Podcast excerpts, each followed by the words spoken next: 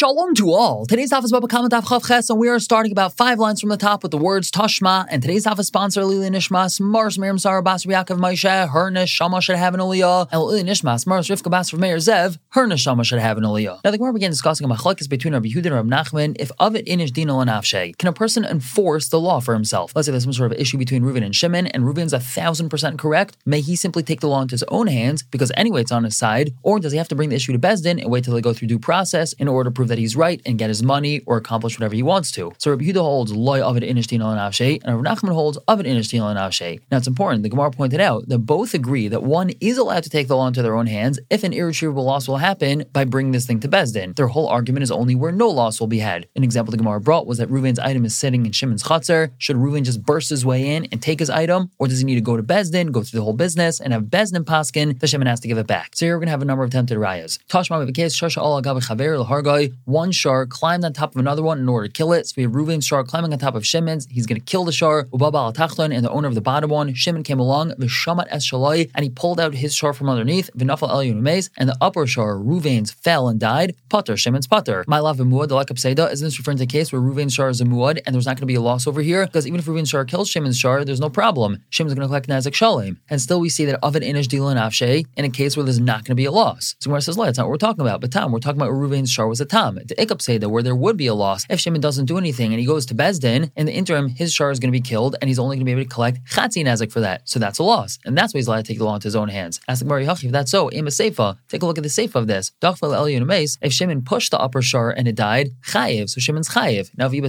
talking about a Tam, am I Chayiv? Why is Shimon Chayiv? He's allowed to take the law into his own hands because he's going to suffer a loss if he has to go to Bezdin. So Gemara answers that's different. He should have pulled his shar out from underneath and he didn't do that. Instead, he pushed the upper shar and that's why he'd be Chayiv. So the Gemara says, Toshma another tempted raya. Reuven filled up Shimon's chutzner with pitchers of wine and oil, and now Shimon can't walk through his chutzner. The owner of the chutzner, Shimon, can break kalim and go out, and break kalim and go in. So we see from here, Avid Inish Dilon Afshe. However, he answers that's not a raya. Mishaber Bezdin. This means he's allowed to break kalim in order to go to Bezdin, and Mishaber V'nichnas Lahavis Chuyosav, he's allowed to break kalim to go in to bring his Chuyos. Namely, this is referring to a case where Reuven claims that this is actually his chutzner, not Shimon's chutzner. So Shimon's going to Bezdin, and then he has to come back home in order to bring his star that this is his chatzar. And once again, that's a case of pseda, of loss. So Gemara comes another raya, tashma. Now this talks about an Evid Ivri, and we know that an Evid Ivri serves only for six years, after which he goes free. Now, if he decides to stay, his master places his ear near the door and makes a hole in it, giving the Evid the name Nirtza from the word Martseya, which is the tool used to make this hole. Now, this Evid Nirtza stays until Yovel, and at that time, he must go free. So what's this memra?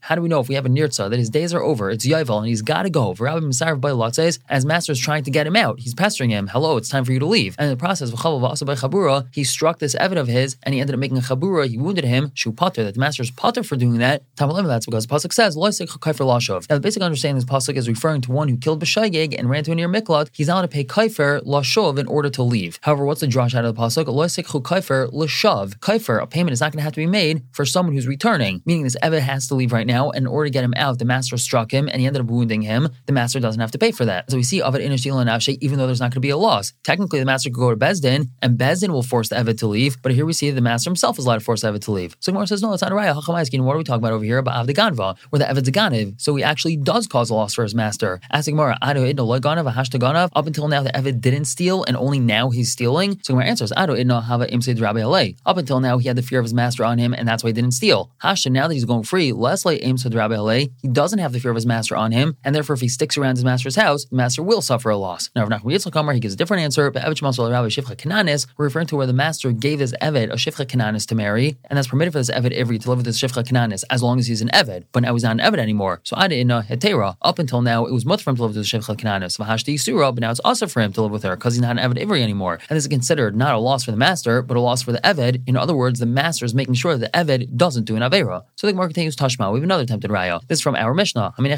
Reuven left his pitcher or barrel in the Rabim, Uba Achim Niskalba, and then a fellow came along and stumbled over it, Ushvara, and broke it. Putter. The stumbler, Shimon, is Putter. Now, what do we learn from here? Time of the Niskalba. The reason why it's Putter is because he stumbled on it. Ha Shavra, Chayiv. That's mashma. If he broke it, he'd be Chayiv. So we see Loy of it in Ishdino and Afshe. So the Rava, he answers no. Who? It would be the same din that he'd be Putter even if he intentionally broke it. Tony Niskal, and the only reason why the Mishnah says Niskal that he stumbled on it, that's because I had to Seifa. Since we have to teach in the end of the Mishnah, that Mhuzak Balchav is Chayiv niskai. If Shimon got damaged when he stumbled on this, the owner of the chavis is chayiv to pay him the dafka niskal. That's only if Shimon stumbled on it. Aval shavar loy. But if Shimon broke the barrel, which he's allowed to do, but then he got damaged on it, Reuven would not have to pay for that damage to Azak Nafshe because he damaged himself. Shimon damaged himself by breaking the barrel. So that's why Ketani Risha Niskal, the Risha taught Niskal, but it doesn't have to be Niskal actually he would be allowed to break it if he wants to. So once again, we don't have a raya. The Gemara continues Tashma another attempted raya. And this refers to the scenario they brought yesterday. Reuven and Shimon were fighting, and Shimon's wife, in order to defend him, grabbed Reuven's private parts. So Pasuk tells regarding this, V'katzai says kappa, you shall cut off her hand. Now what does this mean? Mamain. She has to pay mamanis, she has to pay for embarrassing him, not that we literally cut her hand off. This isn't Saudi Arabia over here. Now what do we learn from here? Isn't this referring to where she wasn't able to save her husband through any other means except for grabbing Reuven's private parts? And so we see they should be chayiv for this. So it seems we have a clear raya that loy of it inish nafshe, even though there will be a pseda. What's the pseda? If she goes to Bezdin to tell them, hey, Ruvain's beating up my husband, well, in the interim, her husband's going to get beaten up, and that's considered an irretrievable loss. So Gemara says, that's not what we're talking about. She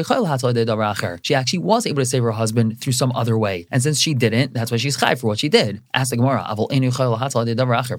does that mean that if she's not able to save her husband through any other way other than grabbing Reuven's private parts, that she'd be potter for doing so? Well, if that's so, Adani Seifa, instead of teaching in the Seifa that the Pasuk tells us, Vishalcha Yada, she sent out her hand, Prat L'Shliach Bezdin, this excludes. If Shliach Bezdin embarrassed somebody while he was doing his mission for Bezdin, he's putter, well, if a Why don't we just differentiate in the first case that we mentioned? Why go on to a new case? Why don't we just say, When is it that she's chayv? That's when she was able to save her husband through some other means. But if she wasn't able to save her husband through some other means, Patur should be putter. Why start talking about a Shliach Bezdin? So Gemara says it's not a question. That's exactly what the Brisa is saying. When is it that she's chayiv? That's only when she's able to save him through some other means. But if she's not able to save her husband through any other means, then nasa yada shliach bezdin uptura. Her hand grabbing Ruvain is like she's a shliach bezdin who embarrasses on his mission to bezdin, and she's going to be putter just like the shliach bezdin would be putter. So Gemara attempts another raya. Tashma. A person has a public pathway going right through the middle of his field, and he doesn't want that. That's a mission for him to have two separate fields. He just wants one long field. So what he do? Law. He took that pathway, outside, and he gave everyone a pathway on the side of his field. So Mashan Asan Nasan, whatever he gave, he gave, meaning that new pathway is for the Rabbim, but that which he took for himself, meaning that path that used to cut through the middle of his field, that does not reach him, meaning it's not his, and it still belongs to the Rabbim. Now, if you want to say the person's allowed to take the din into his own hands, link up his of Why doesn't he grab a stick and sit by that old pathway, hitting anyone that tries to go down that old path? So we see from here that loy of it in Rabbi answers, this case is different. The reason why he doesn't get to take the old path for himself is because of Xeram. Maybe he's going to give them a crooked path. And it's not fair to take a nice straight path going through the middle of his field and give the Rabbim a crooked path on the side of his field. Now, Ramshashi Amar Ramshashi answers, we're talking about in a case where he actually did give them a crooked path, and that's why he doesn't get the old one. Now, Rav Ashi Ravashi answers differently. Kolman outside, any path given to them on the side of the field, who that is considered a crooked path, even though it happens to be straight. That's because Eh, it might be close for this one, but it's far for that one. When the path used to be in the middle of the field, it was equidistant for everyone wanting to go down the path. However, now that he put it on the side of the field, well, maybe it's close for the people on that side, but it's very far for the people on the other side, so that's considered a crooked path. Ask the Gemara, if that's so, so then why doesn't he get his own? Meaning, why can't he just take back this path that he gave them on the side? If he's not allowed to take the path that used to be in the middle of the field for himself, and that has to remain the rabbim's, so this new path that he gave them on the side, why doesn't he just take that back for himself? Why does he lose both of them? Lame should just tell them, Shkul didchu, take yours, and give me mine back. So when I answer Mishum Rav Yehuda because Rav Yehuda, Adam Rav Yehuda, Rav Yehuda says, Rabim, if the Rabbim made a chazaka on the border of a field, also the calculate the owner of the field is not even calculate, he's not allowed to ruin it. And over here, since he gave them the path, it's him saying, Here guys, you could take this, and so it's his taflak, he's not allowed to take it back. And one last question, Tashma, Balba's Shinik Pei Mitsar Echod, if a is left paya on one side of his field, Ubo Anim, not but Anim came and they took paya from the other side of his field. Is that paya? Both of them are paya. Here's a question, if you want to say a person could take the law into his own hands, why are we saying that both sides of his field are pale? Link up his lasiv. Why does he take a stick and sit by the place that he originally designated for pale and strike any ani trying to take from there? So Rav Rav answers, no, my zev pale. What does that mean? Both are pale. Lepaitim and a meiser. It just means that everything here is pater for meiser, like pale is. We know that pale is pater for meiser. So this original thing that he designated for pale, we're saying is not actually pale. It's just pater for meiser. And where do we get this from? Ketanya, we have a bride that says, "I'm after his karmoi. If a person was mafkir his vineyard, fish come a biker, then he woke up in the morning, ubat and then he harvested this vineyard of his that he just was mafkir,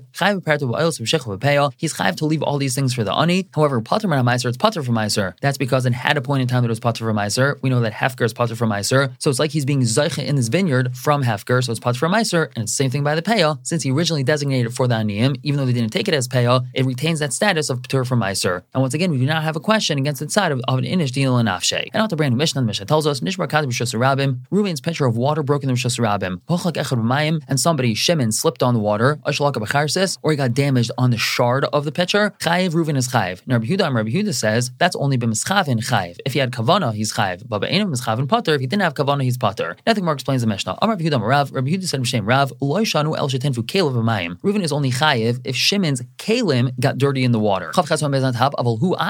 Pater. But if he himself got damaged, meaning if Shimon slipped on the water and let's say broke his arm, then Ruven would be Potter for that. Why? Because karkalim has It was just the karka, the ground that damaged him. It wasn't the water. Maybe he slipped on the water, but that's just a grumma. The actual thing that damaged him was the karka, and that's a Ruven would be pater for that. Now, Kamrias coming to Shmuel. Rabbi Yehuda says, when I said this in front of Shmuel, Amrli, he told me, Michti, let's see. The person leaves his stone, his knife, or his bundle in the reshus harabim and it damages, that's learned from bar. And this water over here is a bar in the reshus harabim.